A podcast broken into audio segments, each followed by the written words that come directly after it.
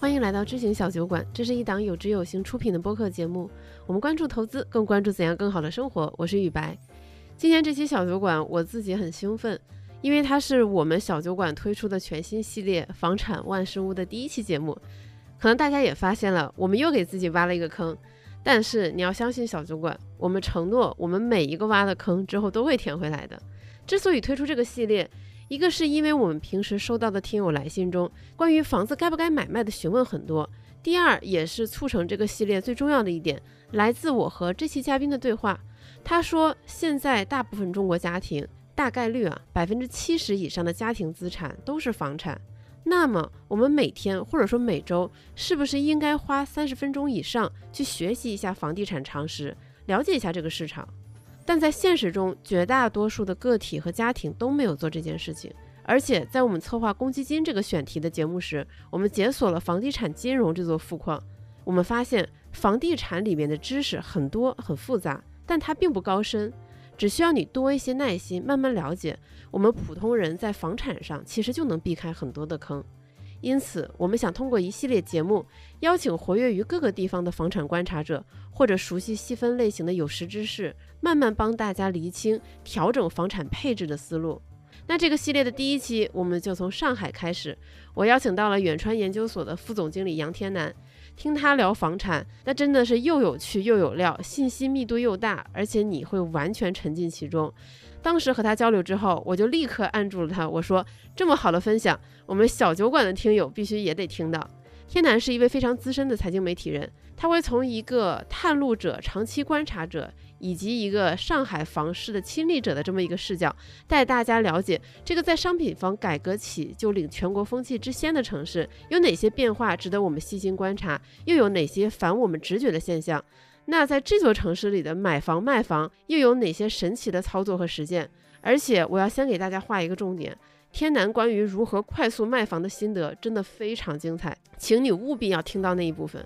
如果你打算买房，如果你家里有房，注意是以家庭为单位来考虑，拥有一套或者一套以上的房产，那我觉得这期节目你千万不要错过，甚至很有必要转发给你的父母、伴侣以及有需要的朋友。大家好，我是杨天南。对，就之前来上海找天南老师聊天的时候，其实我之前有过很多预想，因为之前在远传经常看你直播，然后聊资产管理啊，聊家庭财富啊等等话题。结果一见天南老师，天南老师和我说，最近几年我对买卖房子比较感兴趣，我可以分享一下我卖四套房子 买房的心得。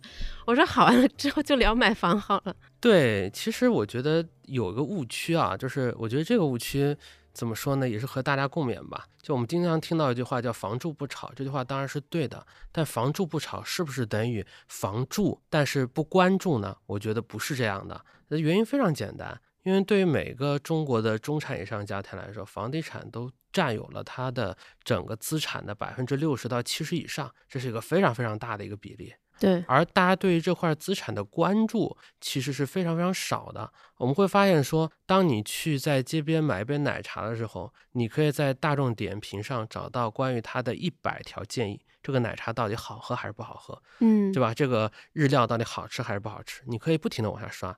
但当大家去购买一个价值几十万、几百万甚至上千万的房地产的时候，你会发现，无论是决策者啊，就是你自己去买房的这个这个人，还是你的家人，其实对于他的整体的考虑，其实都是非常非常有限的。嗯啊，甚至说，当你买了一个房以后，你是打算一辈子这边住下去，还是说，每当市场发生变动的时候，我可以去置换，置换到更好的区域，或者置换到更好的城市？我觉得大家在上面其实考虑的比较少的。我老婆经常说，说晚上回到家了啊，这个没事儿干，还在小红书上看房产的这个内容。那我就经常跟他说一句话，说我们家百分之七十的钱都是和房地产相关的。那我每天花百分之五的时间，也就是半个小时，去了解一下这个东西，它到底是合理还是不合理？我觉得其实是合理的。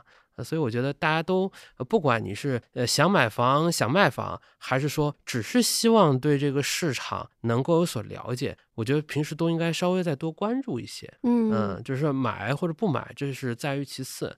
但是如果我没有长期的关注，当这个市场发生显著变化的时候，我其实也很难识别出来。对，这个会让我想到，我之前在我们博客里分享过，当我十几岁家刚搬去广州的时候，我就发现那些叔叔阿姨们有一个非常显著的爱好，就是广东家庭就喜欢周末去看房。一个一个楼盘的去踩，然后觉得好的，他们可能就会买下来。其实我觉得不是说他们真的花了很多时间精力去研究房地产，而是那个时候就是感觉买什么都涨，那么不如你就抓紧买下来。即便有些人会认同你的观点，说我们应该花一点时间去了解这些房地产知识，但事实上我们对他们的了解还是其实是偏少的。对，因为它是什么？它是一个低频高价的产品。嗯，低频高价产品就意味着说。你很难去持续的关注它，因为你一辈子可能就交易几次嘛，你很难持续的去去关注它，所以你对它的经验一定是有限的。我我举个例子啊，就是就是因为我是一个上海的 local 嘛，就是上海 local 上海本地人啊，就上海本地人对房地产的这个感知力啊，和其他很多城市啊是不一样的。怎么讲？我举个例子。在一九四九年刚解放的时候，哇塞，你一回溯就到四九年了。上海的人均住房面积是三平米，嗯，七八年改革开放的时候是四平米，在我出生的一九八五年的时候，差不多不到八九平米。啊，也就是说，现在的五零后、六零后，一直到七零后、八零后，在他们的出生和成长的过程当中，他一定是经历过那种住房逼仄、环境非常逼仄，给自己生活带来的很多的一种一种尴尬的。嗯，那我们老上海人，上海 local，基本上，比如说出生在石库门的多，石库门几层的房子住了十几户人家啊，这个卫生间、这个厨房。都是公用的，我到现在都记得，在我很小的时候，呃，我在楼上这个呃尿尿，在楼下打麻将的人突然就觉得下雨了啊，就是因为这木板隔的这个石库门啊。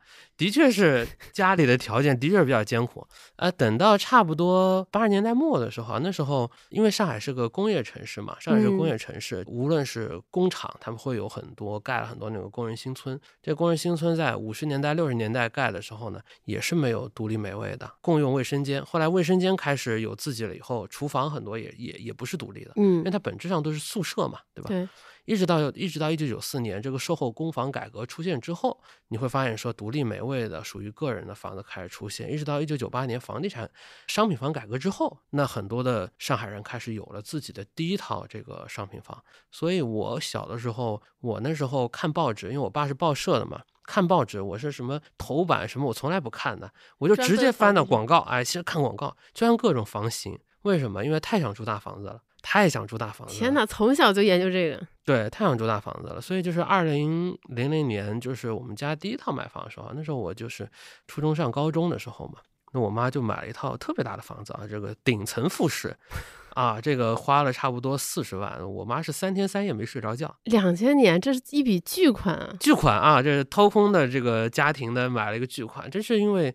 就是因为你长期的小家庭跟老人住啊，跟这个妯娌住啊，你肯定会有各种各样的摩擦嘛。就是当你有了可以选择机会的时候，当时就比较狠啊，当时就比较报复性消费啊，报复性消费啊。当时其实很多人是难以理解的嘛，你觉得一平米两千块是个挺贵的、挺高的一个价格。但是我记得我在二一年卖的时候啊，这套房其实也得翻了差不多二十多倍的这样的一个一个一个价格。还是很有意思的一个一个感触吧。就即便到现在，到了二零二零年左右啊，上海的人均住房面积还是全国倒数第一。但是这个时候，倒数第一吗？倒数第一吧，应该大城市，呃，差不多十八到二十。就是大城市里边是吗？对对对，其实城市的居住的环境啊，居住的面积，单从说面积上来说是不如农村的。特别是大城市的话，上海又是常年是全国倒数第一的。但是即便是如此，其实也比我刚出生的八十年代、九十年代相比好了太多太多了。嗯，好了太多太多了。所以，所以我觉得大家会有经常会有个误解啊，觉得大城市的人住得好，其实大城市的人住的真不好。我包括给雨白前前面发的那些视频啊，你可以看到上海五六十年代的那些，就是从最早的呃棚户区，嗯，到最早的一批工人新村。呃，事实上，即便到了今年。上海在最繁华的黄浦区边上卖二十万、三十万一平米的高端的大平层，还有很多的黄浦区的本地人没有用过抽水马桶，甚至这辈子都没有怎么用过抽水马桶啊，这的确是一个分化比较大的一个状态。对，我觉得特别反直觉。而且之前天南还和我说了另外一个数据，说上海一共大概有八百多万套房子，其中可能五百多万套都是那种偏老破小或者特别破旧的房子，其实是不那么适宜人居的。对，就每个城市啊，就是大家去关注房地产的时候啊，你不能去关注总量，你还得呢去看什么呢？去看结构。嗯，那么从总量上来说呢，我们如果从经济学的视角上来说，你三句话能说明白，对吧？第一个是城镇化率的增速在放缓，第二个呢，整体的这个经济的增长可能也在放缓，呃，人口呢见顶，然后呢，居民的这个杠杆率呢也已经达到了比较高的水平。你从总量上来说，房地产作为一个整体的一个资产，它似乎它的价值或者说它的提升空间没有那么大了。但是如果我们从结构上来讲的话，你会发现说，其实房地产的机会还是挺多的。那对应的它的风险其实也是挺大的。对我举个例子，就像您说的，上海八百万套房，上海两千四百万人，那么八百万套房多还是少呢？你这样算其实不少啊，嗯对吧？三个人一套房，那个人人有房住啊，对吧？但是如果你拆开来看的话，其中五百万套房是在九八年商品房改革之前就出现了，因为上海是全国最大的，那时候是全国最大的工业城市，所以工人地位非常高的，工人新村盖的也很多。后来到了八九十年代的时候，像一些好的单位啊、研究所啊、教师啊、啊事业单位啊，他们也都会有自己的那些老高层那种筒子楼。嗯但是无论是工人的新村还是筒子楼，市场来说，它的这个居住的体验还是比较差的。那八百万套房当中，可能有五百多万套都是这样的房。那剩下的房子当中呢，每年上海投入市场的可能也就是十万套左右啊，十万套左右的新房，有的时候可能还会略少一些。也就意味着说，呃，五年内的次新房，我们来做一个划带，就是说你有一个标准，就说这个房子它能不能做到人车分流，这个要求其实不高吧？就是车子进入这个小区以后，它直接进地下了，嗯它，不会再停在你的这个小区的过道里边儿，对因为它停在你过道里边儿，你孩子玩平衡车、骑自行车，老人在小区里溜散步遛弯儿，其实是有风险。有风险的。就这一个要求能够符合的，其实全上海的这个小区加起来有多少万套房？我觉得不会超过五十万套房的。那你从这个角度来说，上海的房子缺不缺？其实并不缺，缺的是什么？缺的是好房子。嗯啊，也就意味着说，呃，我们再往后看，即便说上海的这个房子总量已经达到了，大家只要愿意去换更好的房子，愿意去追求更美好的生活，那么这样的结构性的稀缺依然是存在的啊。这个仅是上海为例啊，我相信在北京、在广州，其实反映的都是这样的一个特征。包括这两年，大家看到很多的一些小城市，我我经常会跟身边的朋友去交流啊。假如说把南方的某个县城，嗯你会看到，可能南方这个县城里边儿，从它的新区到老房子，房价都在跌，甚至有的可能就完全失去流动性了。但是如果它是这个县最好的学区房，边上有条河，后面可能是当地的这个政府，对吧？它是一个小洋房，然后这个小区就是这个县城最好的一个小区，那这个小区会不会跌？这个小区不会跌的，因为它就是这个县城的置换终点，它已经在终点等着大家了。只要你还嗯要在这个县城里面谋生，你不会去离开这个小区的。核心逻辑是什么？就是结构性的稀缺。这个我觉得就是当你去买房子或者去选房子的时候，你都要去去关注的一个地方。哎，我觉得你刚才说到了一个关键词，就是这个置换。你刚才形容了一种房子的类型和它的特点，说它是这种置换的终点。我觉得这会让我想到，其实很多投资者会有这样的一个想法，就是说以前的时候是你几乎买什么房子，它大概率都会涨。那么他们可能会买一些，不管是户型稍微差一些，还是地理位置稍微差一些，反正只要我能上车，我先上车，大不了在那儿放着。大家会做这样的一个决策。那么在未来的话，那它可能这些房子或许可能会一直降价，也或许会失去流动性。如果你不及时的进行这种置换，可以优化你的这个房地产持有的结构。对你就会非常的闹心啊！我再举几个例子，其实大家都会明白。就说上海，我研究了，就最近十年，最近十年上海哪些楼盘它的涨幅是最低的？这你都研究？对你得你得研究嘛，因为前车之鉴嘛，你会发现说它房子可能各种各样，有的是在河边，有的是在江边，有的是在郊区，对吧？到今天为止，上海依然有均价在一万左右的房子，在金山郊区依然会有。那你应该买吗？呃，这当然不应该买，对，因为上海的房票很珍贵，嗯，就是说选择不重要，选择权重要。就我手上捏着选择权很重要，因为当我把这套首套的房子的名额、房贷用完以后，我可能就再也回不去了。因为上海是认房又认贷的，你只要贷过一次款以后，你以后就是二套房了，房了，你很多的一些政策都享受不到就。听起来像二婚了一样。啊，对，所以所以很有意思，就是就举个例子啊，比如说上海在黄浦江畔有一个小区叫做世贸滨江，嗯，听起来就应该非常的华贵。对，当时他的代言人是梁朝伟嘛，还有代言人啊，对，对对，当年他的代言人是梁朝伟，他是在零八年金融危机之前啊，是两千年之初的时候，他这个楼盘就已经在售卖了啊，江景房特别漂亮，然后全是大户型，一线直接面对黄浦江。按照道理来说，你会觉得这样的房子是稀缺的吧？对，它应该保值增值吧？但最近十年它几乎没涨，甚至它的价格是同片区或者是同类型当中是非常低的。就为什么？我也在思考这个事儿。我觉得它其实是有一些共性的意义。呃，大家在各自的城市也可以去找有没有类似这样的这种陷阱啊。嗯，对，当然了，我们提供的是一种解释。也 提供是一种解释啊，大家可以可以想想看，是不是有这样的一些风险？呃关键还是识别风险。首先，第一个风险来自于哪儿呢？它的容积率非常高，因为你知道它是一个香港的地产公司，一个香港的设计，在一个寸土寸金的设计师角度看来的话，它可以把它容积率高得很高，我可以嗯做超高层的建筑，然后我一层我可以放进去很多户。那么第一，它的这个居住体验，包括它等电梯的时间会比较的长。第二个呢，它的总价段和它的房龄呢，因为它已经过了二十年的时间了嘛，将近二十年时间，在这二十年当中，整个陆家嘴其实是开发了很多很多新的楼盘，也就意味着说，在同样的面积、同样的位置来说，它的房子已经比较的老了，它的整体品质已经比较的弱了，它已经不是大家所首选的了。第一个是它供给又多，第二个呢，它品质又比较的老化，它总价还相对比较高。嗯，而最要紧的，或者说它最大的风险点在哪儿呢？是因为当时啊，这个楼盘世贸是把它作为一个全球性的一个项目来推广的，所以导致于它的投资客的比重啊非常非常的高。哦，就是全球来的投资客。对我，我到现在印象很深刻。我是二零零八年本科毕业的，当时也是在一个投后的项目里边去看啊，就世贸请我们去世贸滨江里面去参观。当时是零八年金融危机最惨的时候，在整个陆家嘴到处都在发传单，一张白纸上面写了什么？呃，均价两万、两万五，就当时整个陆家嘴所有的这个豪宅，其实价格都被打下来。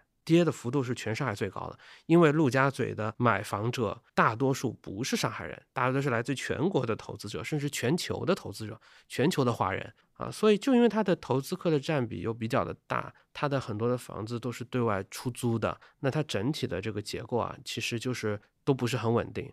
所以每当出现一些比较大的一些经济波动的时候，或者经济周期的时候，像这种楼盘，它的风险会比较大。所以我们说它的结构是多重不利的结构。第一个是楼龄和它的总价段是不利的；第二，它的供给相比较需求它又是不利的；第三，它的嗯投资者的结构相比较整个市场它其实又是不利的。所以在这种多重的不利之下，这样的楼盘其实它的风险就会比较低一些。就相比较来说，那哪一些会更好一些呢？我再举个例子啊，虽然大家也其实谈不上投资建议啊，因为你你其实也根本就买不着。我谢谢你。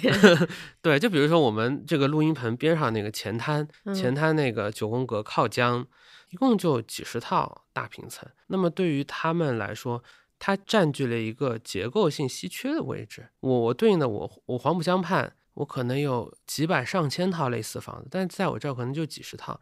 那相对来说，即便它的单价高一点，它的价格也会比较稳定。所以大家会去看啊，全中国哪些地方房地产调控是比较成功的，一定是它的供给比较充裕的地方，比如说重庆，比如说武汉，比如说长沙。我前两天我和那个交大的专门研究城市发展陆明教授在聊的时候，就是我在问他一个问题啊，这个是个老生常谈问题。我说一线城市房价有泡沫吗？他说我来跟你讲个故事。有一个小村庄吧，有十个男生，呃，有一个包子铺。这十个男生呢，每天一个人要吃一个包子才能吃饱，所以他应该是生产十个包子，大家都有的吃。但是呢，这个包子铺呢被限量了，每天只供应五个包子，然后这个包子呢就涨了一倍的价格。他说：“你说这个包子的价格到底有没有泡沫？包子的价格其实没有泡沫，只是包子做少了。那么到了某一天以后呢，包子呢它不是每天卖五个了，它每天卖二十个了，这包子的价格肯定会跌了很多。那这时候包子的泡沫破裂了吗？其实也没有破裂，是包子做多了。从这个维度上来说，你就可以理解很多一二线房价的这个根本性的逻辑是什么，就是供需之间的这个错配的关系。嗯如果你的这个房子需求其实是很旺盛的，但是你每每年的这个土地的拍卖提供的这个套数又是有限的，那么这个涨价的预期它可能就是会长期的存在。这就是我们看到的很多的一些大城市，像北京也好，上海也好，这些年它的房价高涨的一个非常重要的一个原因就是供给不足。嗯，就所以就是为什么很多人说，呃，这个日本东京房价当时崩溃了，跌了很多很多，花了二三十年才慢慢的涨回来。那这个事儿在中国会不会完全重演呢？我我不是经济学家，我肯定不会瞎说。但是有一点是当时陆明讲的，我觉得其实是对我来说挺有帮助。他说，当时的日本其实是没有这样的一个供给侧的这样的一个管理的，因为它没有供给侧的管理，所以它的这个市场化的程度啊，会体现的更明显一点。你刚才讲的大平层，我又想起上次你跟我讲的上海豪宅买卖市场的一些八卦是吗？对八卦手段。对，这个其实真的会很有意思啊。就是当然说来就话很长了，嗯，但是可以说一个大概。就上海呢，现在新房买卖呢，它有个很奇怪的政策叫积分政策，它就会根据你是不是上海人呐、你有没有结婚呐、你社保倍数啊，根据你的这个情况呢，给你打个分儿。就是每个楼盘的分都不一样。这个楼盘如果倒挂多，所谓倒挂多，就是因为一手房都限价了嘛，对，限价的话就会一二手房之间就会有个差值，你就把它想象成茅台就好了。嗯，你这个分高的人呢，你就可以买一四九九原价茅台；你这个分低的人呢，你只能买二三九九的二手茅台。那你买原价茅台的，你分分低买不了，对吧？但是你要想想看，分高的人他未必有钱，分低的人他未必没需求。那怎么办呢？就说我这个豪宅，我的确呢，我倒挂又多，我这个总价又高啊，但是呢，能够有资格买的人，我其实都没钱的。我真的有钱的人呢，我也没资格买。于是市场当中呢，出现了一个非常非常神奇的一个操作，就让两个人结婚。你在上海像前滩这些地方，有的电瓶车上啊，他会诚邀那个就是三幺零，就是上海身份的一些中老年的人啊，就会说啊，来我们一起操作买房。那么你要一起去去买房的话，你呢就提供一个房票的名额，因为你社保交的多呀，对吧？嗯而且你是无房户嘛，你给无房户，你这个社保又交的多，那么呢，你就可以跟这个土豪呢结婚。这样呢，你这对夫妻啊，你既有分又有房，你再立个婚前的这个协议，等买完房以后再离婚，把这个一分割，对吧？呃，你这个一边呢可以拿一些差额的现金，另外一边呢就可以把这个房拿走啊。这个业内有个称呼方法叫婚耕哪个更？结婚更名？啊，结婚更名嘛，叫婚更嘛。对，就是你你从某种角度来想想看，这其实是个非常非常离谱的一个一个一个一个现象。对啊，我想说，我坐拥几千万、上亿的资产，嗯我还要需要这种手段来帮我拿到一套房。对，就是你要通过这样的方式，不断的去腾出这个买房的这个这个名额，这个就是上海豪宅市场现在出现的一个挺极端的一个现象。但是好在我觉得一二手的这个长期的倒挂，它很难成为一种很难持续吧。就是从嗯北京还是广州的例子来说的话，它慢慢的都会回归正常的，因为你长期的价格倒挂，大家一定就会选择卖二手，全去要一手。对，最终的话，二手的价格又会拉回到指导价的这个周围，啊，所以大家倒也不用特别的特别去担心这个事儿。对我没有，我们只是在感叹你们上海真的很畸形，不愧是国际大都市。哎包括我之前问天南，我说他不是说他之前卖了几套房子嘛？嗯啊，当然这背后有很多精彩的故事，我们我们后面再讲。然后我说，那你在看什么房子，或者是准备买什么房子？他说，什么叫我想买什么房子？那得看那套房子愿不愿意看上我。对，其实就回到一个最基本的原理嘛，就是说我们看任何的经济现象，如果我们抛开这些繁杂的逻辑角度来说，它都是一个什么叫供求关系嘛？嗯所谓供求关系，就是说如果这个东西它真的便宜，或者它真的有价值，那么它一定是大家都想要，对不对？大家既然大家都想要，嗯你就没有在这个事儿上其实就没有足够的这个这个选择权，嗯，但是我觉得它其实有些规律的啊，我我我倒是可以随便和大家来聊一聊，就是关于选房有有没有一些大的一些逻辑上的一些原则。我觉得要先看大环境，就所谓大环境是什么，要看规划。我我我自从在小红书上开始观察这个买房的这个信息之后啊，你会发现说，事实上来说啊，很多人买房他的确是是看规划的，嗯，对？吧？你看这个上海的二零三五的城区规划，那么每一个片区，我到底会不会造地铁啊？我这块地到底用来干嘛呀？然后我整个这个街道到底是一个什么样的一个定位啊？它其实是有着非常非常清晰的一些一些描述的。那包括整个上海二零三零年到了二零三三五年，哪些区域属于主城区，哪些嗯地方我们称之为 CAZ，就是中央居住区，其实都会有明确的划定的。那么我们除除了看这个区域的规划以外，你第二步你要看产业。所谓产业，就是说，哎，我这个地方到底引入了哪些的公司？我到底主打哪些的这个这个产业啊？其实大量的这样的有效的信息啊，都是在公开的政府文件当中，从“十三五”“十三五”“十四五”的规划当中，其实都写的非常清楚的。而且我相信，除了上海以外，北京、广州、深圳这些大的城市的规划，它一定都是摊在台面上，每个老百姓都能看得到的。嗯，我觉得对于公开信息的这个把握啊，其实非常的重要，对吧？第二个，我觉得比较重要的是你得自己去踩盘，这个非常重要。就我举个例子吧，现在比如说我我们桌上有一杯咖啡，对吧？嗯包括你前面说，为什么上海有那么多咖啡店？这些咖啡店能赚钱吗？这就是个很有意思的一个点，就说如果我们去看这个盘，就是上海的老街区和上海的新街区最大差别是什么？老街区街边店最多的是熟食店，卖熟食的，卖酱卖酱鸭的，卖心咸鸡的，嗯卖熏鸡的，卖卖这些的店，为什么？因为老年人在家吃饭，但是他做不了那么多菜，那我靠熟熟就是点一点熟菜顶一顶，对吧？嗯那么熟食店开的多了，它一定是我们上海是老城乡比较聚集的地方，工人新村、棚户区啊，这个老街区，它年龄都是相对比较长的。但是如果一个街区呢，它的咖啡店开的多，就证明什么？它的商务的密度很高，嗯因为大家都是年轻人多，商务密度更高，它活力更强。那我们就回头说了，这两类街区哪个未来的升值空间大呢？那肯定是咖啡店多的地方升值空间大，对吧？年轻人愿意聚集嘛。是，那么蔬菜店在的地方，它的呃人口结构肯定会更糟糕一点，相对来说会它的升值空间会低一点。就类似这嗯样的踩盘的点啊，其实呃非常非常多。就在我比如说再给你举个例子，一个二手房小区，它楼下到底是中介门店多好，还是中介门店少好？一般会觉得多比较好吧？难道不是吗？其实要看，如果啊，如果它呢是一个次新盘，或者它刚开没多久，它的这个中介门店就很多，就说明这个小区不好。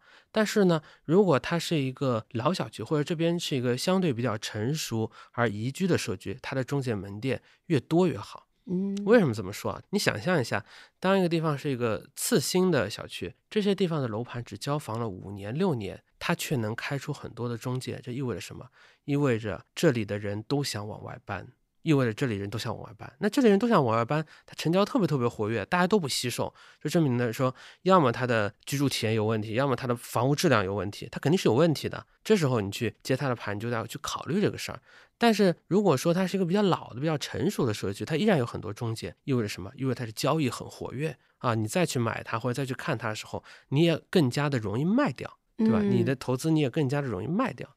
所以类似这样的一些观测的一些方法，其实都是说呢，就是不管你是今年要买房还是今年要卖房，其实都是一个很有，至少它是一个非常有趣的一个理解消费者行为或者理解大家行为的一种一种一种方式。嗯，而且你之前还给我举过另外一个例子，就是上海的买房者会用无人机把整一个楼盘航拍一遍，然后回去用电脑做模型。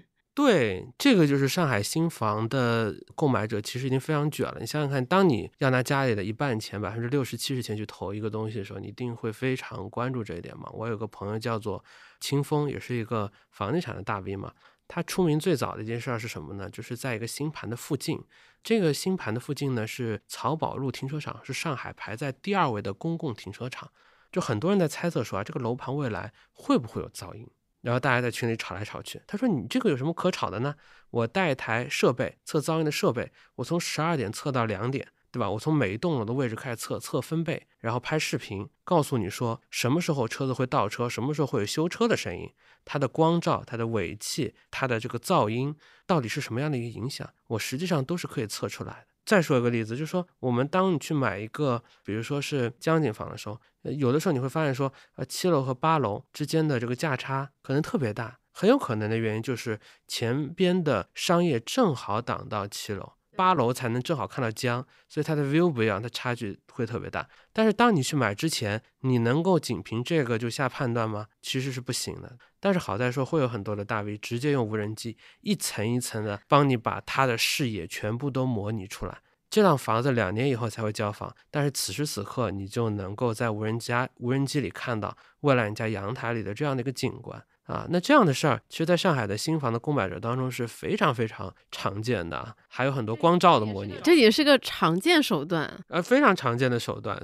呃，我我昨天跟你在下面聊的时候在说，其实这个世界上愿意认真做事儿的人是没有那么多的，但是我觉得至少在买房这件事儿上，我们多花点力气去研究、去观察。去和别人去一起去聊，我觉得是不会吃亏的，因为我见过太多太多人在做重大的投资决策、买房决策的时候漫不经心。你买到了一套房，最后因为光照啊、漏水啊这样的一些一些问题，最后就很不开心，甚至出现家庭的一个矛盾，这其实挺常见的。就是我不知道你有没有看过很老的一部电影，叫做《七宗罪》。当时他的主角就是买了一套地铁下面的地铁边的房，轻轨边上房，每隔十五分钟这个地铁震一下，他们全家都得震动。嗯啊，他说他买这个房的时候，每次房东十四分钟的时候让他看了十四分钟的时候，就会把他撵走，就为了让他不听到那个声音嘛。所以我觉得，其实这都是可以避免的，并且我们只要花很少的精力就可以去避免那些风险。我觉得这个其实是家庭无论是做配置也好，做投资也好，应该去关注的一些地方。对，其实你刚才介绍的时候，会让我想到说。不只是买房，因为买房肯定是占整个家庭资产，我觉得甚至百分之五十甚至更高的这样一个比例。我觉得租房也是一样，因为你想，你生活在那套房子里边，你未来一年，就我们就姑且算一年，你三分之一的时间都都在这套房子里边，你是不是应该花？即即便不到三分之一的时间，你花几个小时或者几天的时间去考察一下这个房子值不值得你租？因为像我这种北漂漂在大城市，其实身边可能看到很多这种案例。比如说，可能中介带去的时候，觉得房子哪儿都很好，后来发现说，可能到了下午或者是晚上，呃，有噪音，或者是光照很差，或者是其实周边有个垃圾站自己没发现，等等等等。到了夏天会味道很大之类的。往往都是可能去看了一下，觉得还可以，然后就签约了。这整个过程可能不会超过半天。对我觉得这其实是一种对自己生活不太负责任的一种方法，但是大部分人都是这么做的。大家会觉得说，哎，我工作很忙，我请半天假去看看房，签个约就算了。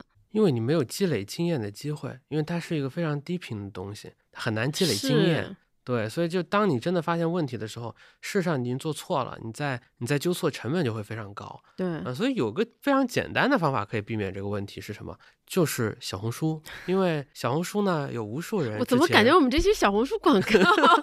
对你就是很简单嘛，你就通过搜索，你会发现，在你犯错之前啊，一定有五百个人犯过跟你同样的错，你就把那些错误都给看一看，然后避开就好了。嗯，对，我觉得这个其实是一个一个一个比较简单的一个一个方法。哎，你在买房的过程中有犯过错吗？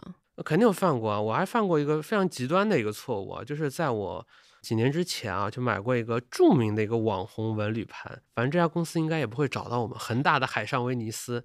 这么有名的盘，你都参与其中？对，那是第一期嘛。真的不是为了积累素材吗？真的不是，因为当时第一期的时候价格真的非常低啊，四千多。我我觉得很多没有买过一手盘的人，刚进那个小区的时候，一定会被它唬住的。造的非常漂亮，嗯，它是在造房之前啊，它已经把它的核心的景观，甚至海滩全部都给造出来了。当时为了营造出来一条蓝色的海岸线，恒大甚至造了一个人工的堤坝。他把这个泥沙都给挡出去，在他的近海的地方铺上了蓝色的亚克力瓷砖，还做了很多人工的沙大泳池吗？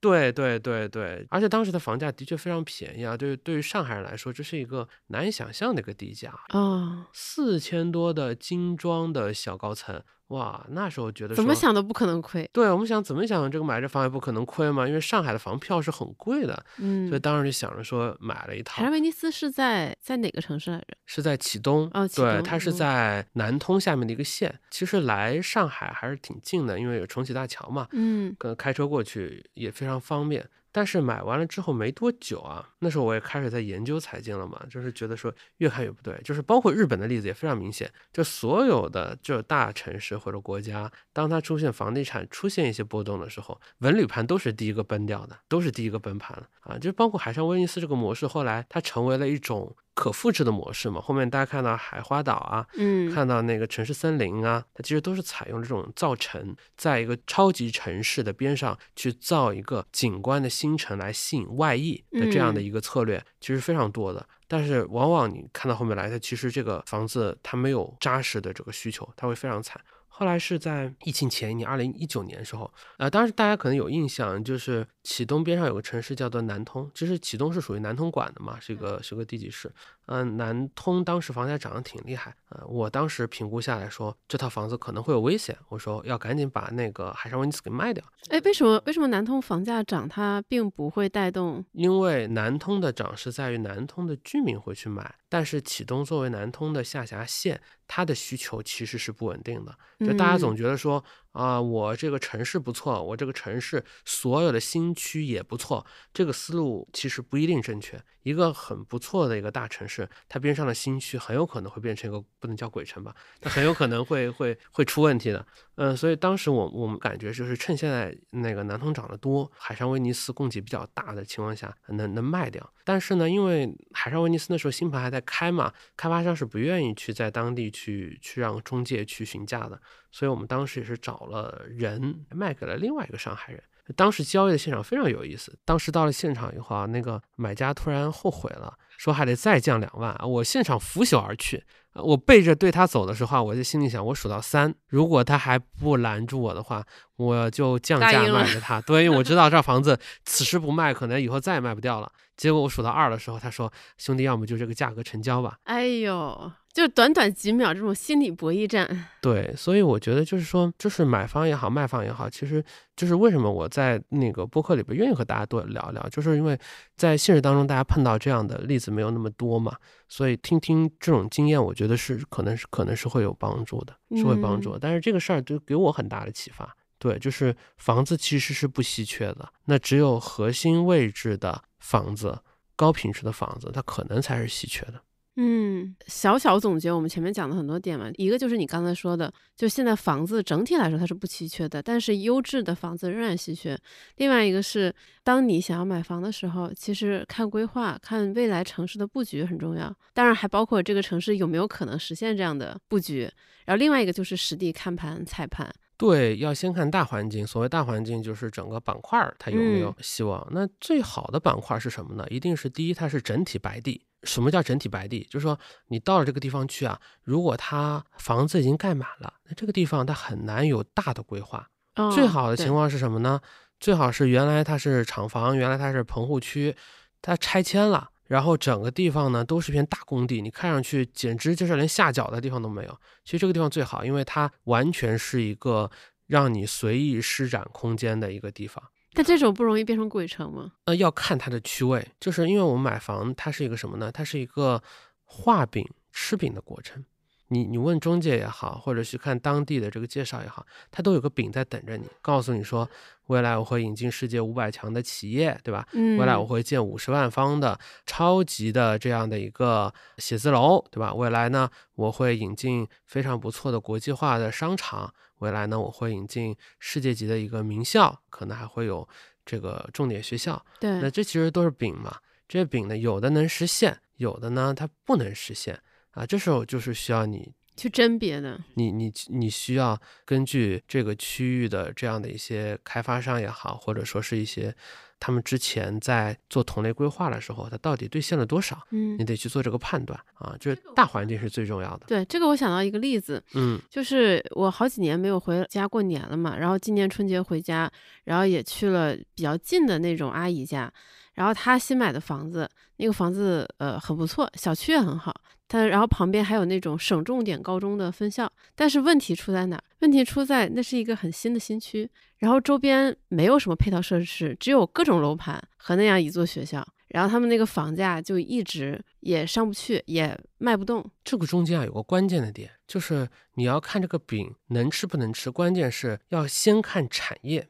事实上是人是跟着产业走，产业不跟着人走，对，这是非常关键的。它不是跟着住宅区走的。产业不跟着人走，所以说它要产业先确定了，特别是像上海最明显的一个是浦东新区，一个是徐汇区。当它在成片区的打造一个区的时候，它一定会先确定这里的产业定位，嗯，确定了产业定位之后，我把这些两年后、三年、三年后这些核心公司的总部，我先把这些给确定了以后，我再会考虑后面的商业和住宅。我有了商业和住宅之后，我的学校和这个我再再再加上去，那我的活力是足的。如果我的产业没有确定，甚至来说我的产业失败了，那最终我这块地方的规划是很难成型的。嗯，所以核心你先要估计说它的这个产业定位到底有没有机会啊？我觉得这个是非常非常关键的一个点。所以就是说我们在判断这个区的过程当中啊，我觉得就是可能要花的力气会比想象的要更大一些，会比你想象的更大一些。对，因为我觉得像我们这种普通老百姓，大家更容易从一些感性的角度或者微观的层面去看待这个东西。比如这个楼看起来建得很好，设施也很不错，对吧？然后户型又很板正，然后旁边有学校、有商场，可能就觉得这已经很好了，可能就不至于会去看到规划或者是未来五年、十年的这个层面。以前这样可以，但是现在或者往后可能就行不通了。对，所以就是你前面说的那个，我们称之为城市界面嘛，这城市界面肯定是很重要的。对，但城市界面它肯定也也也也不是全部嘛，它肯定得综合性的来来考虑它，才有可能得到一个得到一个比较好的一个一个答案吧。嗯，你当时卖海上威尼斯那套房子的时候，我在想，就是那那样的一个场景，你和买家会不会心里互相觉得对方是 是叉叉对吧？对，呃我觉得是这样，就是不不光是卖这个，就是卖所有的房子，我觉得有两点。嗯，第一个是要理直气壮，什么呢？就说就是有人来看你的房子，有人来询价，这套房子必定符合他的需求，嗯，而且必定是他所有选择里对他来说最好的那个。你你这样说的好像结婚一样，就是你看两个人很不般配，嗯，但是呢，对方肯定是他所有选择中最好的一个了。那对我我觉得是这样，我觉得是这样，就包括我们当时，因为我们家就是说到了我们家买了第一套商品房嘛，其实那商品房在有一个俗话叫老破大嘛，又老又破又大，二十多嗯年了，然后一个那那应该也很难卖啊。很难卖，而且因为你总价因为面积段大嘛，就是总价也不便宜，又没有电梯，其实很难卖。就是刚开始卖的时候，我都很难想象说。到底谁会花八九百万去买这样的一个房子？我其实想不出这个用户画想不出像。用用户画像啊，但真的去卖的时候，你会发现其实还是会符合别人的这样的一个需求的。当时我买我们家房子，其实是一个呃上海和外地的一个重组家庭嘛，因为他们的孩子各自有一个小孩。各自有个小孩嘛，就你看家有儿女那种状况嘛。哦，那这个时候，他们既需要住在一起，又需要一定的隐秘性。那么这样来说，一个总价没有那么高的一个复式，小孩住楼下，大人住楼上，它其实是比较符合他们的这个需求的。就感突然感觉一切都合理了起来。啊，对，我觉得这其实也也也很有意思啊，很有意思。所以我觉得第一个还是要理直气壮嘛。第二个是说什么？就你卖房的时候，你要去去理解你这个房子的优点。如果你找不到的话，第一，中介会告诉你；第二，你把自己转换为买家，比如说你让你的老婆啊，我让我的老婆去说说我我不是卖这套房子，我去买这个类似这样的房子，让她先去推荐。你看中介会用什么样的话术，或者会用什么样的一些点去去概括你这房子的好。哎，所以所以卖房的时候，你会让家人先假装要买这个小区的房子，去打探一圈吗？嗯，会。然后其实中间有很多很多的技巧，比如我举几个例子啊哎，。对对对，我跟你讲，同学们，这里拿出你们的笔记本。昨天天南讲这段把我镇住了。就是我我我二二年嘛，其实就去年嘛，去年疫情刚结束的时候，就上海刚解封没多久嘛，我们其实是是我老婆两套，老婆小我卖掉一套，二十四小时成交，一套二十四小时，一套是七十二小时成交，三四一套不满一周吧？原原来你才是隐形的销量冠军。呃，不是，当时我是怎么卖的呢？就大家一定要记住啊，就是说中，首先我觉得最重要的一点是什么？就是中介不是你的敌人，中介是你是你的朋友。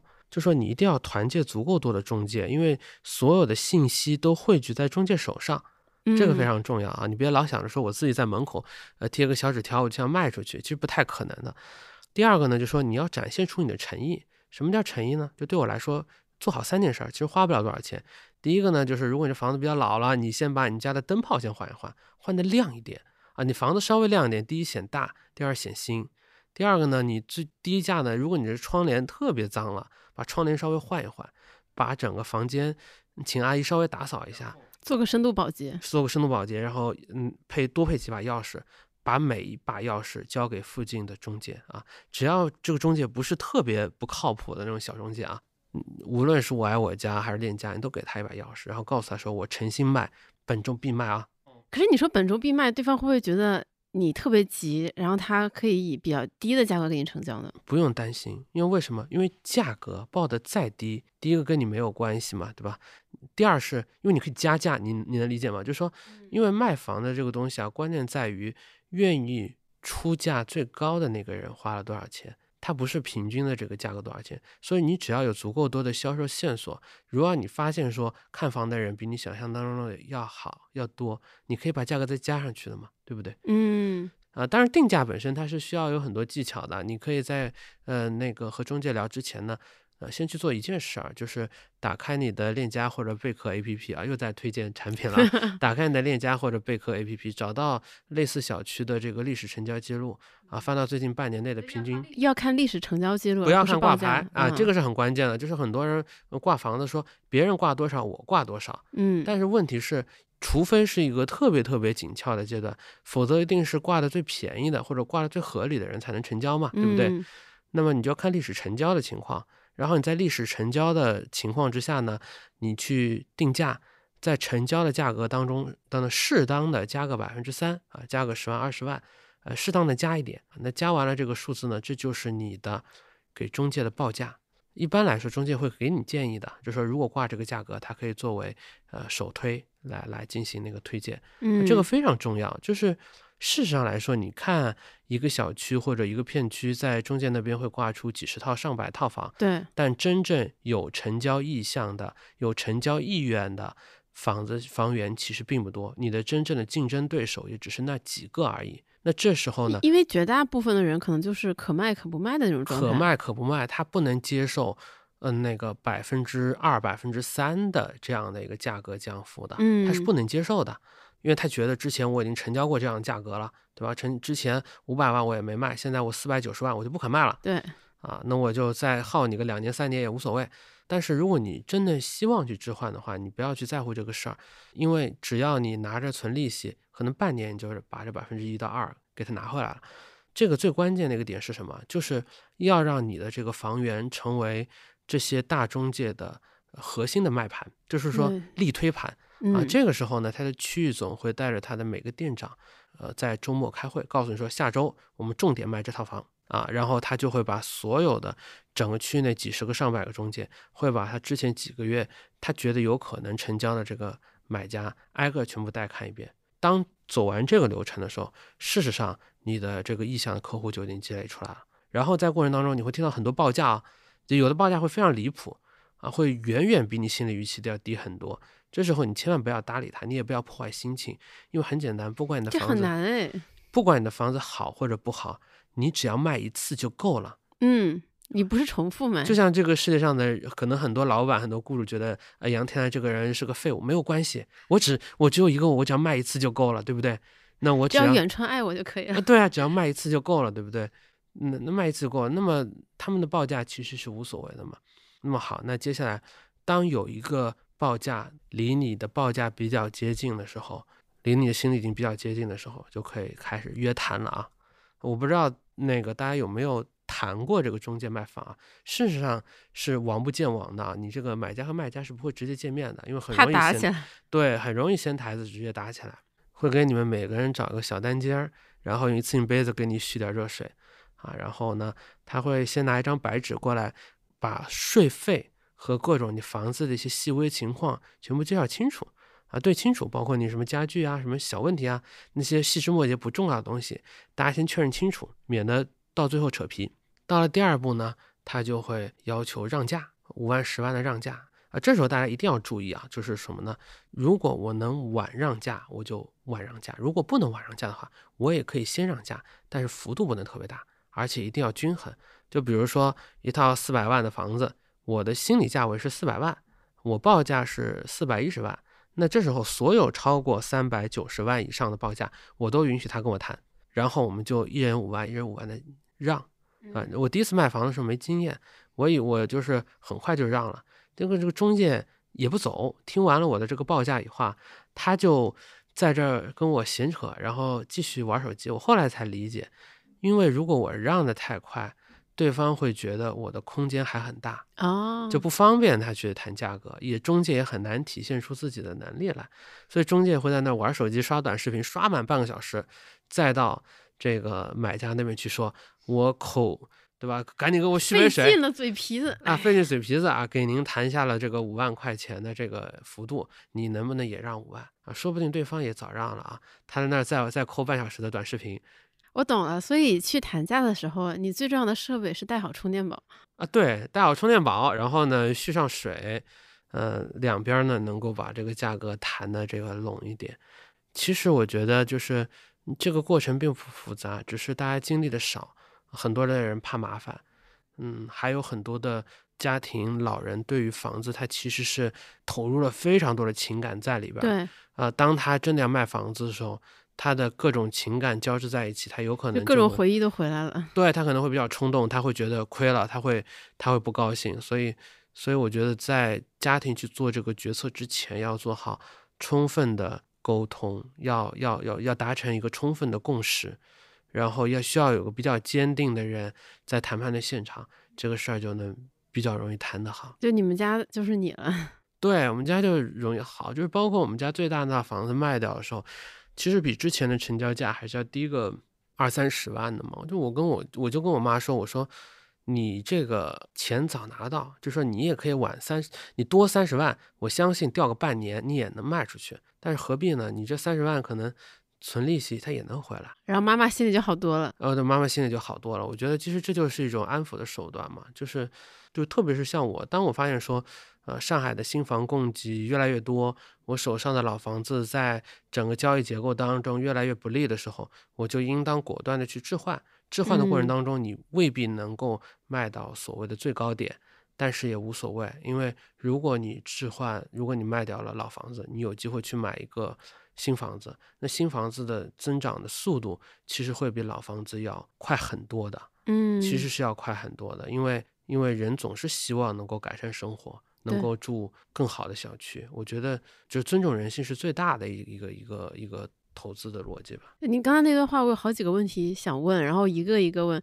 第一个，我好奇的是，您那套老破大，你进行了一一番怎样的改头换面？除了深度保洁和换窗帘之外，呃，我觉得其实不必要换的特别大，就是有的人希望说是，就是我去看很多房的时候，最离谱的时候是，就第一啊，大家一定要记住啊，就是就是如果有租客的话，一定沟通好。就是租客退租之后再再去，就不要在租客还在租的时候。对对，我见过最离谱的是，我很多年前我去买房的时候，里边有个租客，租客养了个狗，然后狗呢还在这个床上拉了屎，这整个，然后整个房间就弥漫着这个狗屎的味道。故意的吧？对，就是就非常离谱。我觉得这是一个基本的诚意吧。第二呢，就说有的人会觉得说我房子清空了以后啊，恨不得把家具全部清空了，弄得像个毛坯一样的房子再来卖，其实是不好的。为什么？因为大家有没有想过一个问题：一个房子到底是有家具显大还是没家具显大？一个房子其实是有家具显大啊，是这样的吗？是有家具显大。如果一个房子是没家具显大的话，很简单，那么所有的样板房的时候，它就应该是没家具时候给你看。其实是有家具的时候，你是你是更容易能够有一个准确的一个一个一个空间感。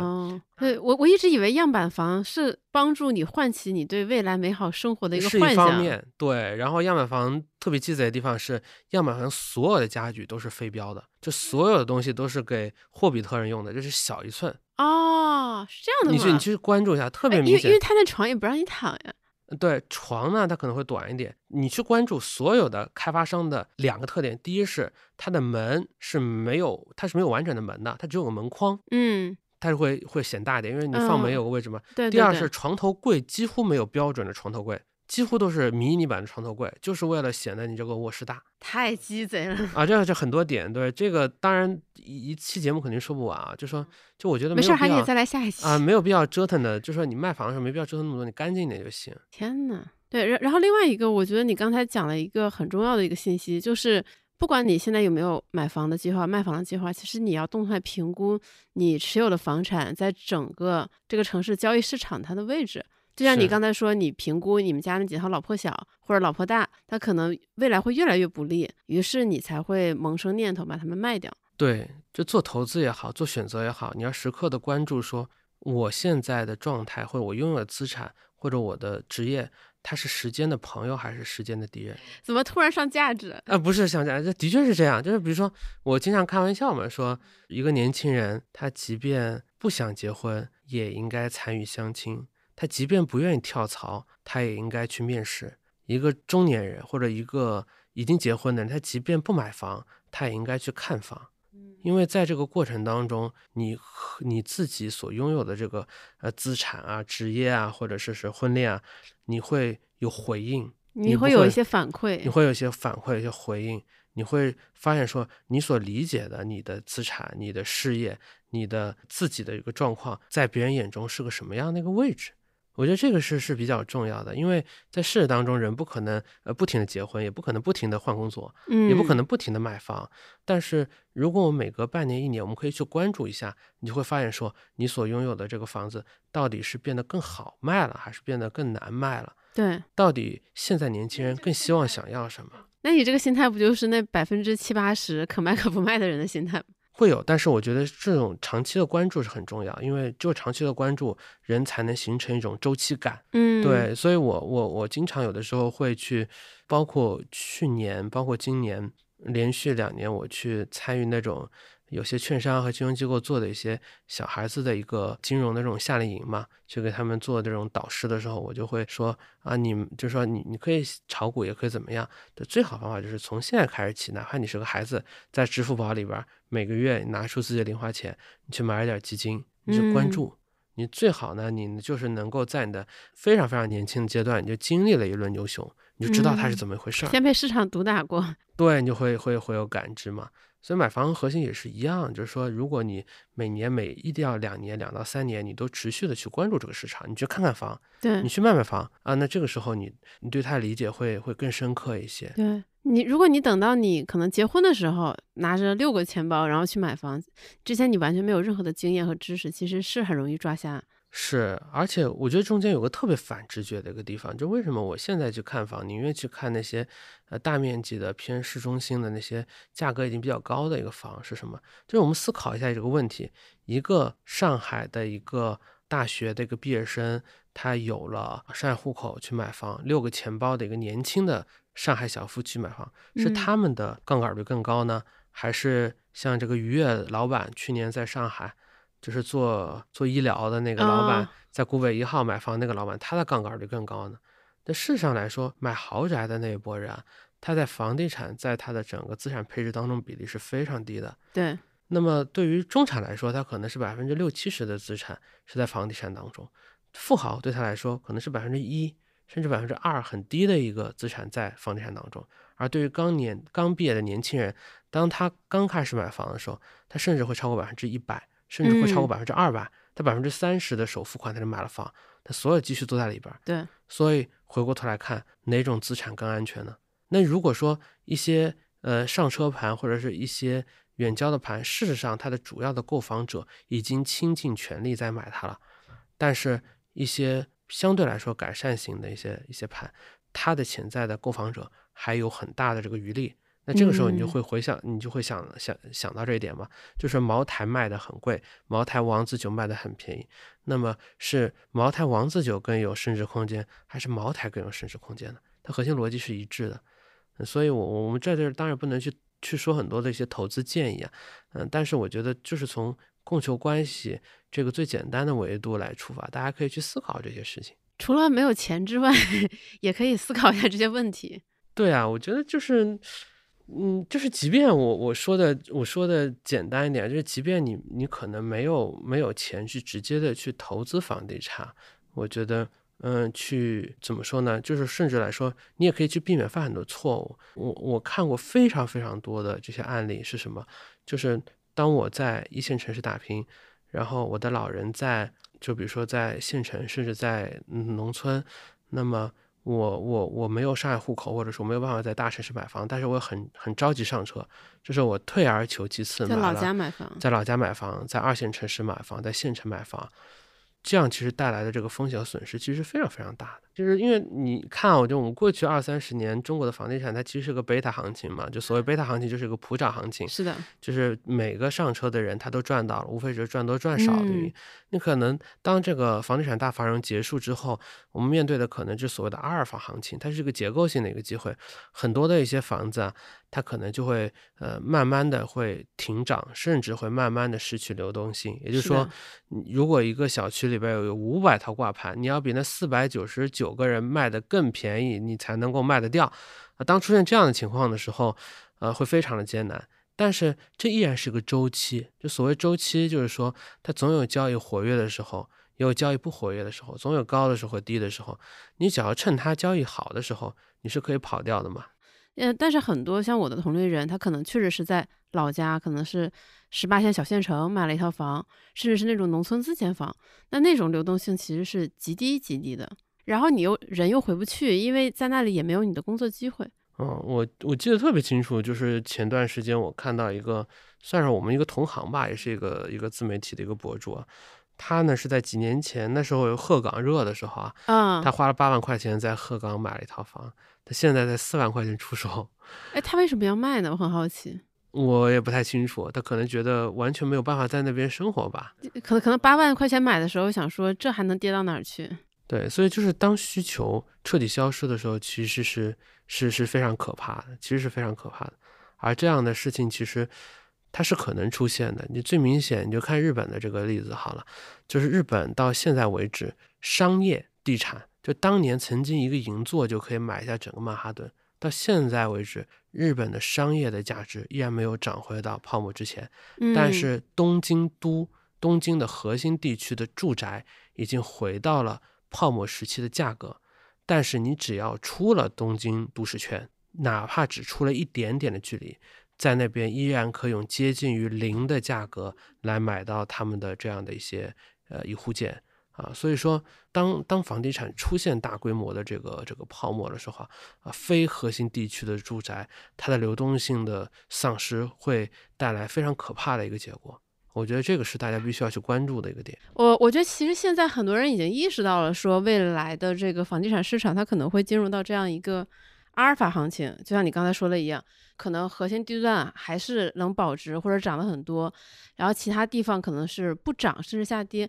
但我觉得可能大家会低估这个事情分化的程度有多严重。就像你刚才说的，如果离开了这个东京都市圈。它可能哪怕只离开一点点，它可能都没没有什么流动性了。对，我觉得这是肯定是需要去关注的一个点吧。但是好在是什么呢？就是房地产它是一个慢变量。什么是个慢变量呢？就是说，呃，因为它的交易的频次没有那么高，所以它的反应啊，它不像呃股市那么快。那股市一旦出现了某个消息，它是瞬间反应的。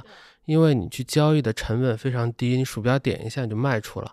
它房地产不一样，它是家庭财富的一个一个一个决策嘛，你需要有很长的一个过程，然后它传导也会比较的慢一些。你想想看，上海即便是它的整体的结构当中，呃，老破小，处在越来越不利的一个阶段，但是你想想看，每年上海的新房的供给也就是八万套、九万套，不到十万套啊。你想光落户的人，上海就会。之前有六万，然后到了二一年、二年肯定是个大幅增加的嘛，因为上海把九八五以上的应届生都放开了嘛，呃，然后接下来五大新城一定也会放开，也就意味着说新增的供给它其实是可以把它可以把现楼盘吃掉的，所以它是一个慢变量，在这个慢变量过程当中呢，对于每个家庭来说，它是有时间去去做这样的一个调整的，嗯，所以我觉得大家也不要特别的着急，你只需要去有这个意识。然后时刻的去观察，观察家里的这个情况，啊，特别是对于哪一类群体，可能需要花比较大的力气去观察呢？就是说，呃，当你自己在北上这样的城市打拼，但是你家的老人是在二三四线城市，甚至在呃更低的这样的一个县城，但却拥有很多的这个不良的房地产的时候，你需要和家人去多沟通交流这个事儿，你要把这样的一些。情况或者说是风险点和家人多做交流，嗯，我觉得这个是是一个是一个需要提前去布局的事情。对，因因为其实我们小酒馆之前好几期节目也会强调和家人沟通的一些重要性，嗯，比如很多人会抱怨父母容易被骗，去购买一些不靠谱的理财产品，但其实本质上还是说欠缺沟通，你在父母那里没有刷到足够高的知心度。对这个事儿其实是挺困难的一件事儿，就是呃中国传统的儒教的这个氛围当中啊，即便是家人之间也是羞于谈钱的。对，真的是这样，真的是羞于谈钱。就大人顶多跟你说你要那个艰苦朴素啊，你要少花点钱啊，你现在工资多少啊？但是你说老爸，我们家里有多少钱？可能就说你小孩子懂个什么？你我我投这个买这个，贪我的钱，对吧？这个这个其实非常正常啊，其实非常正常。就是嗯，所以就是说要在之前交流的过程当中啊，就就能够给出一些比较明智的建议。慢慢慢慢的，我相信。很多的家人也许能被你说服，当然每个家里情况不一样啦。有的是特别像上海的话，孩子要挂户口，然后你也要看通勤时间去照顾家里的老人。很多事情它不是一个抽象的一个资产配置，它是一个家庭的一个决策。在这个决策过程当中，它一定是有反复、有妥协、有不解，甚至会有博弈。但是我觉得至少应该去交流这个事儿。啊，你避而不谈，不太可能解决问题；然后一厢情愿，也不可能实现最后的目标。哎，那像你们公司的年轻人，比如说刚入职三五年的那种，你会给他们什么就是购房、买房的建议吗？其实，因为我们公司还真的是 local 比较少，结婚的也不多，但是结婚以后普遍还都是买房的。但我们这边其实这两年买房的一个很明显特征是。不愿意给上海老太太接盘。什么叫老太太接盘？就是说，我我就如果我有钱，就是我是个新上海人，我有两个选择，一个是五百万，我可以买到一个相对比较偏远的地方，那这个地方可能是在五大新城，可能是在距离嗯没有那么远，但是我我是个新房。第二个呢，我已经精装修好了，我小区环境不错，我有自己的停车库，嗯，我也可以在徐汇、静安或者偏市区的地方去买一个。老破小，它的交通更方便，但是呢，它房龄比较的老。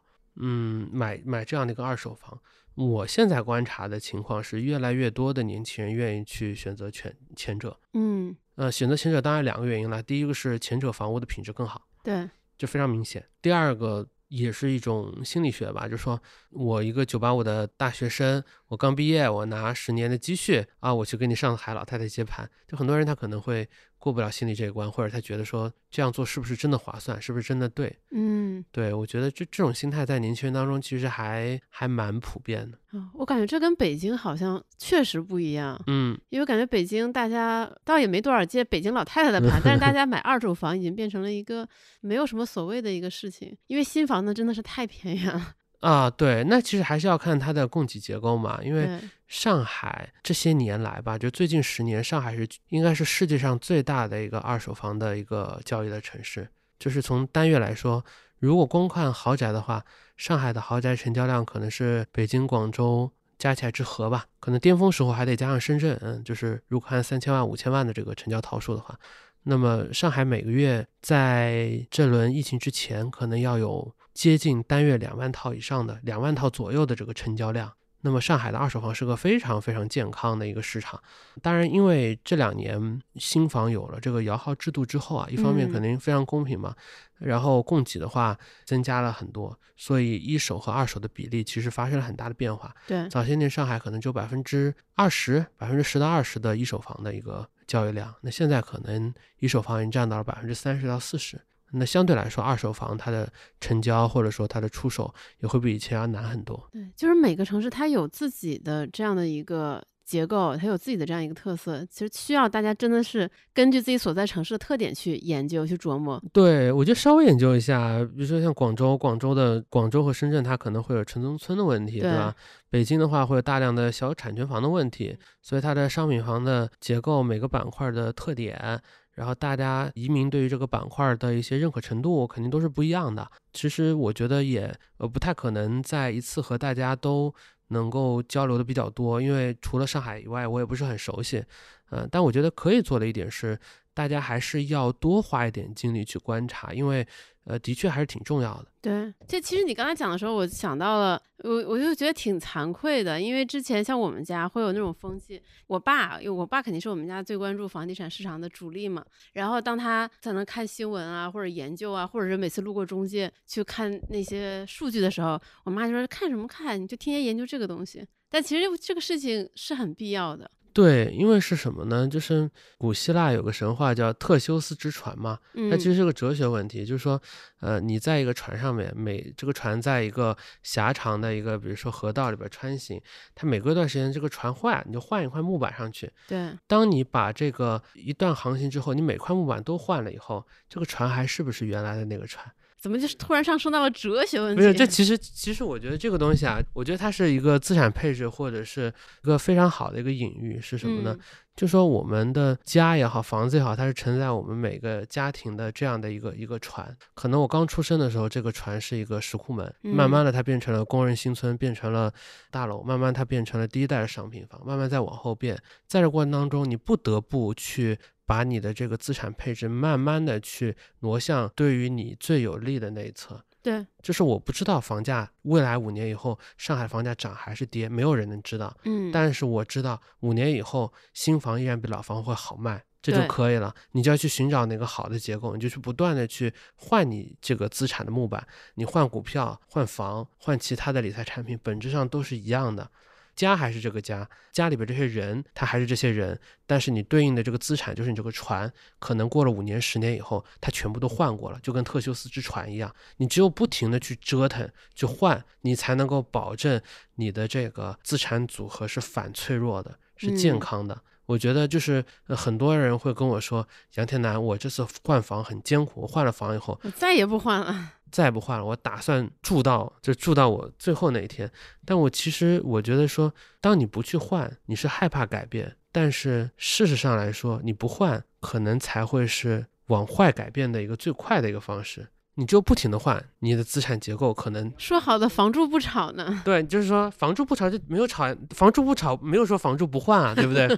这个就是什么？就是你只有拼命奔跑，才能停停留在在原地。对吧？就你资产只有不断的去去更新，它才能保持一个相对比较健康和活力的这个状态啊。我觉得是是是这样的一个地方。我不是说我要靠炒房去去赚多大的钱，我是希望说未来五年到十年，我这房子还能够有一定的竞争力，然后优化我们整个家庭的资产配置。哎，我觉得这是一个负责任的一个想法，所以这是一个这个对，这可能才是一个更负责任的态度。这是个负责任态度，而且这是个理念，就是你只要接受了这个理念，我相信他没有。有那么难，你只要接受这个理念，你你自己去持续的观察，慢慢的研究，我觉得就。就能得到一个好的结果。呃，如果我们这期节目播出后，未来三个月上海房市变得更活跃了，就是这期节目杨天南的锅啊。这个生命不息，折腾不止。